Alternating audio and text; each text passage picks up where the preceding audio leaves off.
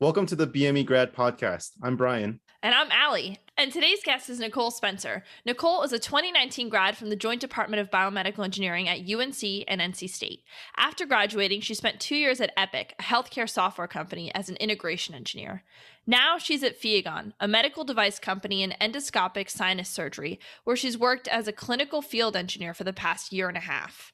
Today, we'll talk to Nicole about what it's like to be a clinical field engineer, working regularly with surgeons and also sales reps to install and enable the use of Fiagon's devices. We'll also talk about her feelings on traveling for work and her experiences through a recent acquisition. Please enjoy this interview with Nicole Spencer.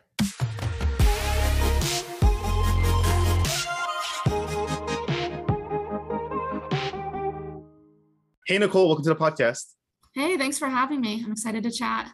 Yeah, us too. So I'm really glad you're able to fit us in. Uh, I know you had your work trip right now. Um, and to give our listeners some context, uh, Nicole is another close friend of mine from our BME department at NC State, uh, similar to Natsuyo.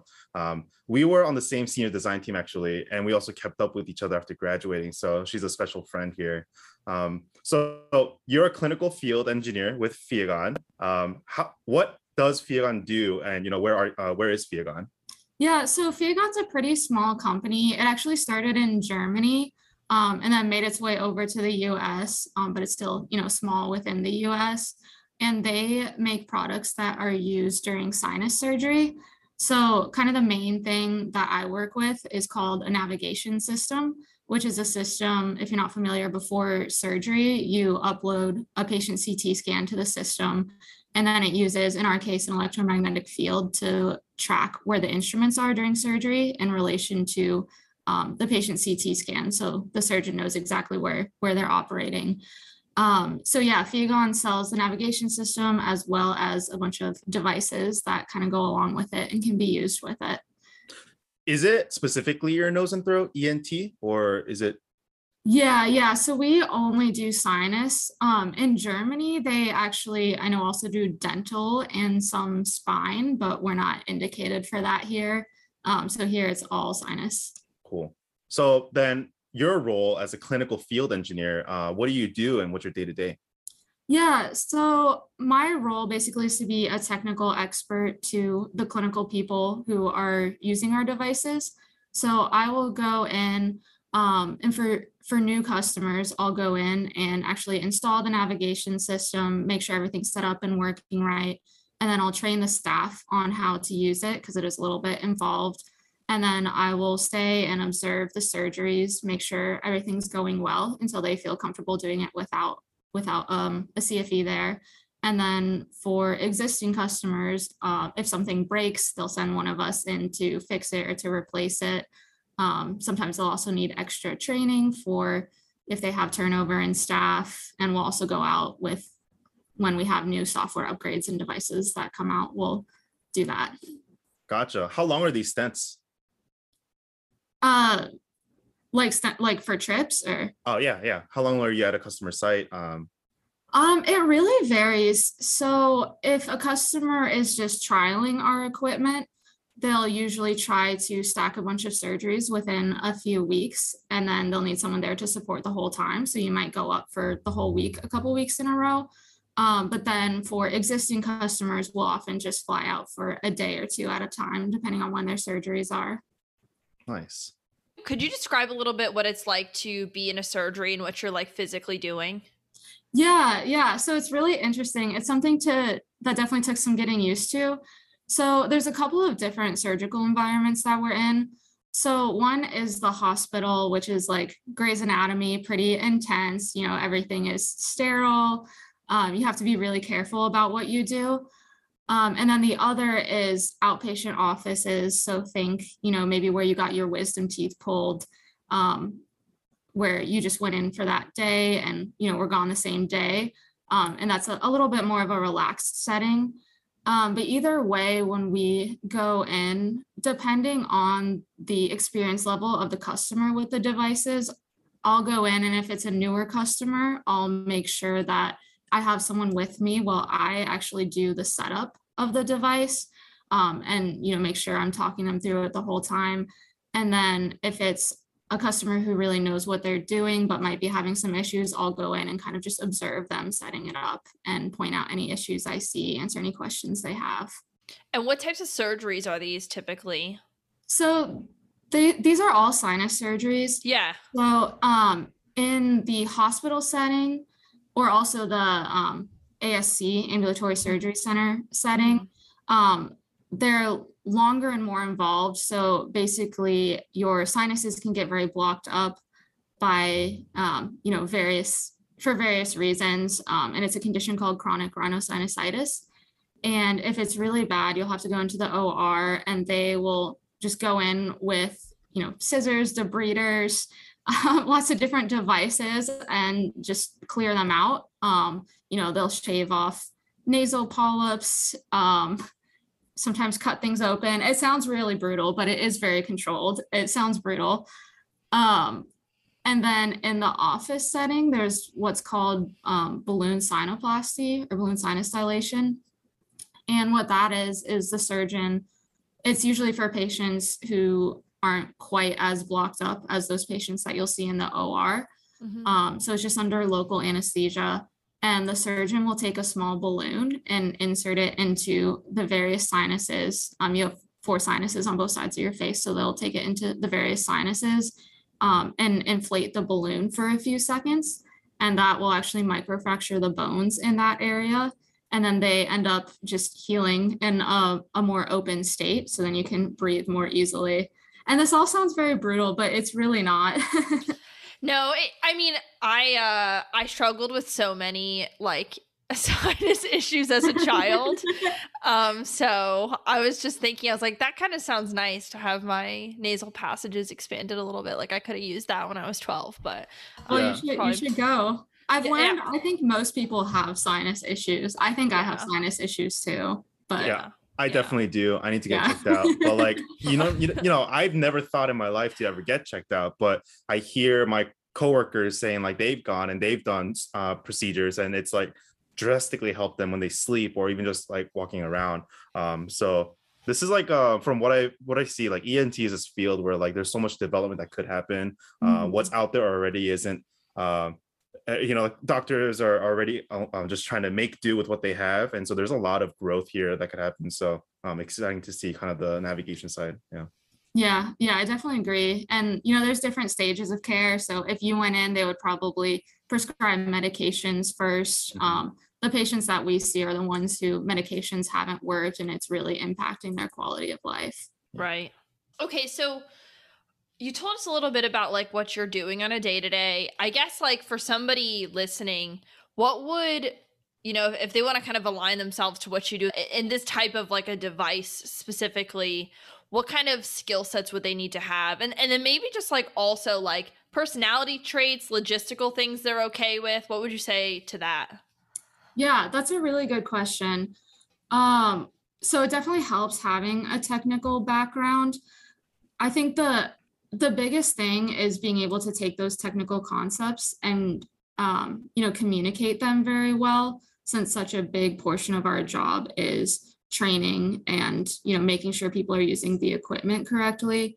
Um, so you know if you have any kind of like teaching background that can be really helpful um, we do have a lot of biomedical engineers as well because i feel like in bme since it is more of a spread out engineering um, you know we do a lot of talking to to different people with different backgrounds and so we're very used to um, you know communicating about these technical things. And then some of the other things are you know we work a lot with surgeons who are very intelligent very driven people. Um, so you have to be able to be confident um, and you know really step in and be assertive when you're trying to teach them how to do something that maybe they're not used to doing So if I had to kind of sum this up together, like the installation, it like, or we'll say the initial installation is really not a big part of this job. It's like interacting, working with the with the surgeons and seeing like what they want or how they want to set up or kind of working together. So it's more of this like collaborative nature. Is that kind of correct? Yeah, I completely agree with that. I definitely spend a lot more of my time in surgery than I do actually installing equipment. Okay. So that's really interesting because at Stryker, I work a lot with like sales reps and marketing, right? Because we're figuring Mhm. out the the product that we're trying to de- uh, design, but I haven't really interacted with many surgeons yet. Um, so what have they been like? You know, um, talking to a surgeon, like you've kind of mentioned, they're very bright, and um, just tell me a little bit about that experience. Uh, just about talking to surgeons. Yeah, like uh, you know, uh, some of your maybe favorite stories or um, working with the surgeon, and Or embarrassing stories because Yeah. I could see Oh. myself totally humiliating myself to a surgeon. I don't know if you want to out yourself Oh, I here, have but plenty I of those. I have plenty of those. No, so yeah, it's it was definitely very intimidating to me at first, um, just because you know they are often perfectionists. Um, you know, it's kind of a requirement for the job. It definitely helped realizing that you know they just want what's best for their patient, which is also what I want. Um, some interesting experiences. Sometimes it's kind of tough being like a very young woman walking in. Like I had one surgeon come in one time and I introduced myself and he was like, why is there a 15 year old coming into my surgery? Um, and he was just joking, but I, I get a lot of weird comments like that. So I feel like I have to be very assertive in order to get them to, you know, understand this is a person they should listen to. Mm. But, you know, you can really just connect with them by, you know, being honest and making it clear that you're you're just there to make sure their surgery goes well. Um, we actually we work with sales reps a lot but one you know really major difference with our job is that we're not there to sell we're there just to make sure everything goes well and so Right. we can connect with them in that way yeah, it's like a different focus. So um, Yeah. yeah, that's a good point. Different connection. Mhm. So you're interacting with a lot of surgeons. You're going to a bunch of different hospitals. Um, what regions do you support, by the way?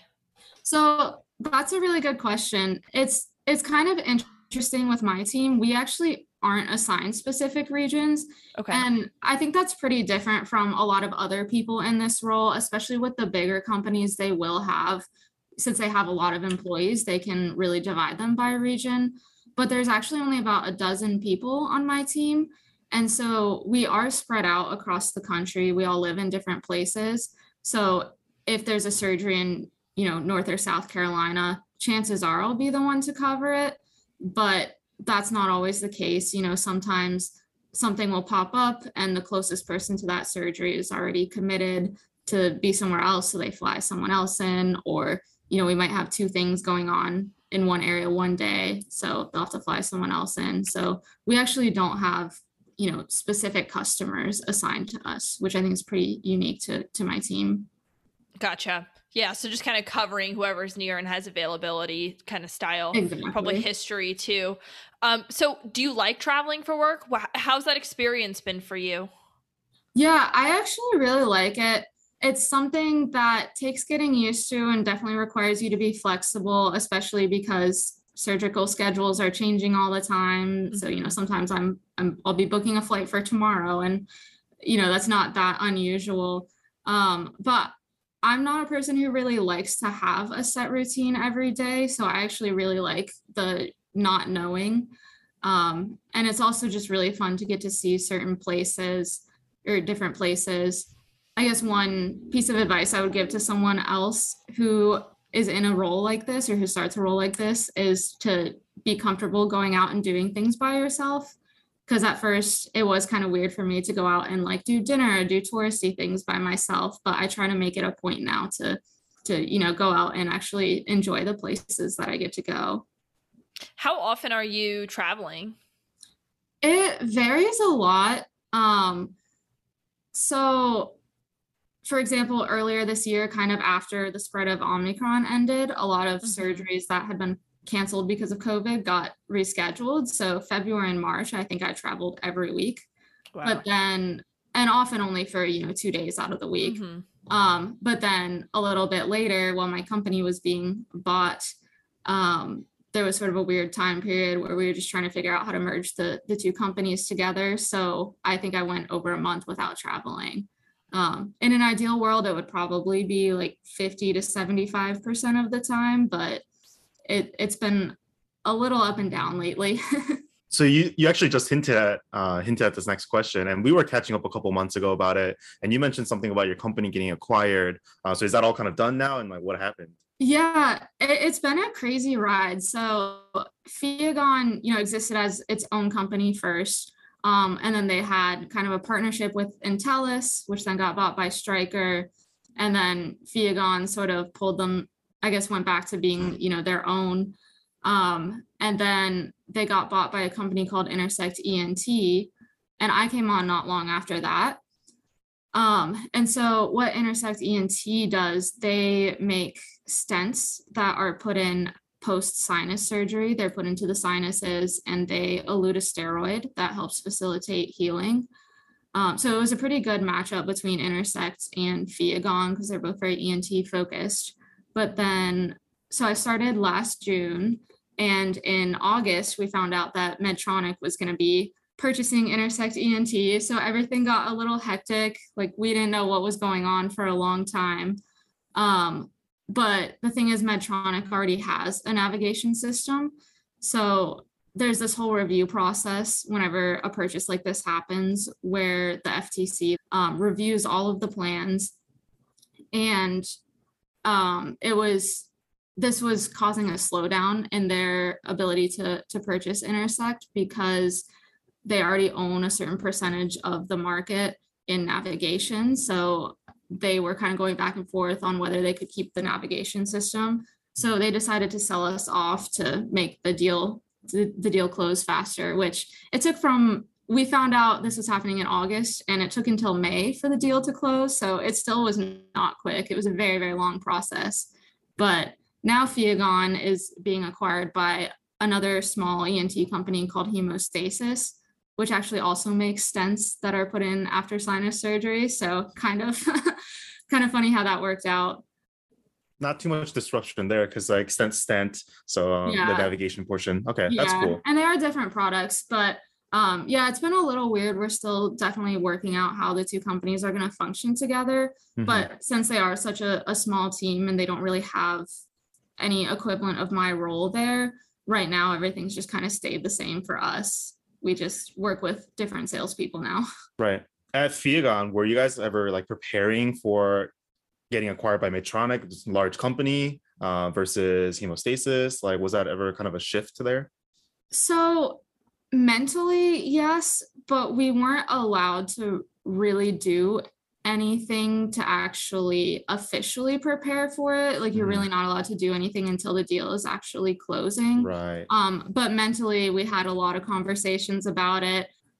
You know sometimes um sometimes people can have misconceptions about like what a, an acquisition is going to mean for them or their job security or the company do you have, like do you have any key learnings from that process um just kind of having gone through it or maybe like things to not worry about. I know we have a young audience and sometimes that can be a mm-hmm. concern. So I'd just like to hear kind of what you thought on that.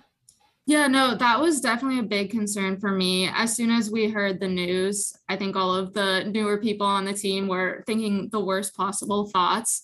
Um, but really, just in that situation, there's no need to panic, I've learned, because first of all, these things take such a long time to actually go through. Um, you're not going to be out of a job tomorrow or anything. And then once the deal actually closes, I don't know if this is typical, but for both companies, not a lot changes in the immediate future. Um, so like the salespeople that were with Intersect, now they're with Medtronic, but they're still kind of selling the same the same things that they were. Mm-hmm. They're just wearing Medtronic scrubs now. So it really does take a while for anything to change. So if that happens, you know, you're not going to be immediately out of a job or anything. Um, and I guess the main piece of advice that a lot of the more senior people on my team always gave us was just to remember that if they're buying the company, they're not just buying it for the product, they're buying it for the people in the company as a whole. So they're going to want to do what makes both companies happy and merge together. So it's it definitely causes some panic, but yeah, there's really there's really no need to be super worried about it. Yeah, I feel like a lot of the times, you know, in our industry, it's usually like a strategic choice. Like they want to continue to, they want to build their portfolio out or acquire a new like know how or technology. And so um, a whole like team of people and expertise comes along with that. That's, that's valuable. So um, sounds like that was like a similar experience for you. Yeah, yeah, exactly. It's a new product, and if you're an expert in that product, they're gonna they're gonna want you around for at least some at least the near future. so tell them everything really slow. exactly, exactly. Cool. Um, so prior to starting at Fiagon as a um, clinical field engineer. So you were actually an integration engineer at Epic, right? That's how I that's how we kept in touch. Uh, this was when I was living in Wisconsin as well. I would drive down and we had, you know, Madison was was fun. Um, yeah. Uh, I really appreciated the uh, Epic tour. That was that was fun. I'm glad you enjoyed it. Epic, the electronic health record uh, company. Yes. Right. Yes. Right. Not yeah. the video game company. So I won't ask you any Epic questions since Leanne actually spoke on that, right? In season one, episode three. Go check that out. Uh, but Hello. I have. I have. so, how do you think that experience sets you up for your current role? Yeah, that's a good question. So, to give a little background about my job at Epic, I was on the interfaces team. So, my job was to work with customers on their data exchange between Epic and third party systems. So, it was a very customer facing role as well, kind of similar to what I'm doing now. It definitely helped me to work with all different kinds of people.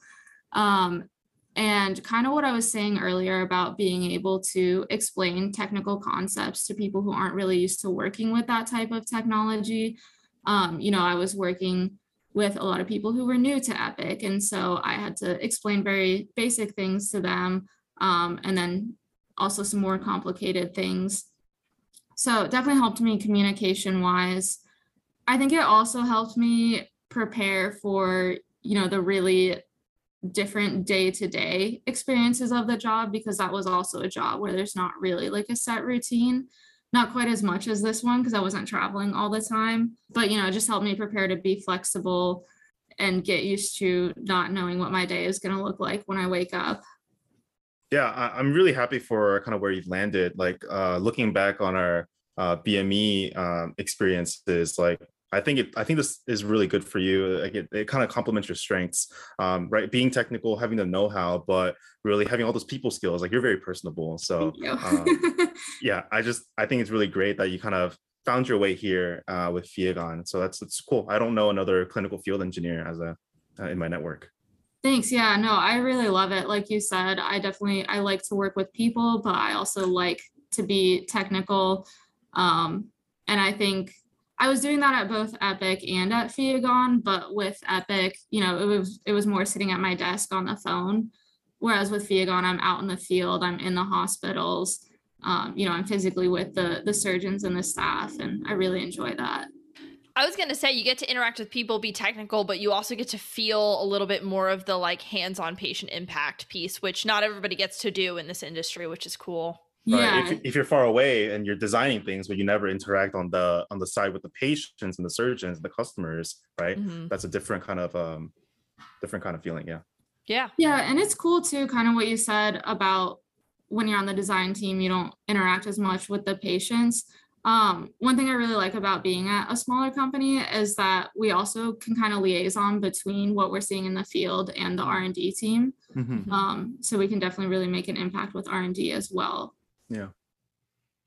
Cool. Yeah. Um, I thought this was a really cool discussion. It's uh, um, again really great to have you on the podcast here. Uh, uh, excited to see kind of where you go from here um, and get really good at clinical field engineering. Um, Thanks. Yeah, I appreciate you having me. It's great to catch up. And thanks for listening to the BME Grad Podcast. Make sure you follow us on LinkedIn, subscribe to our YouTube channel, and follow our Instagram page for shorts and updates. In terms of the podcast, please make sure to subscribe or follow and leave a rating or review. The BME Grad Podcast is available wherever you get your podcasts. See you next time.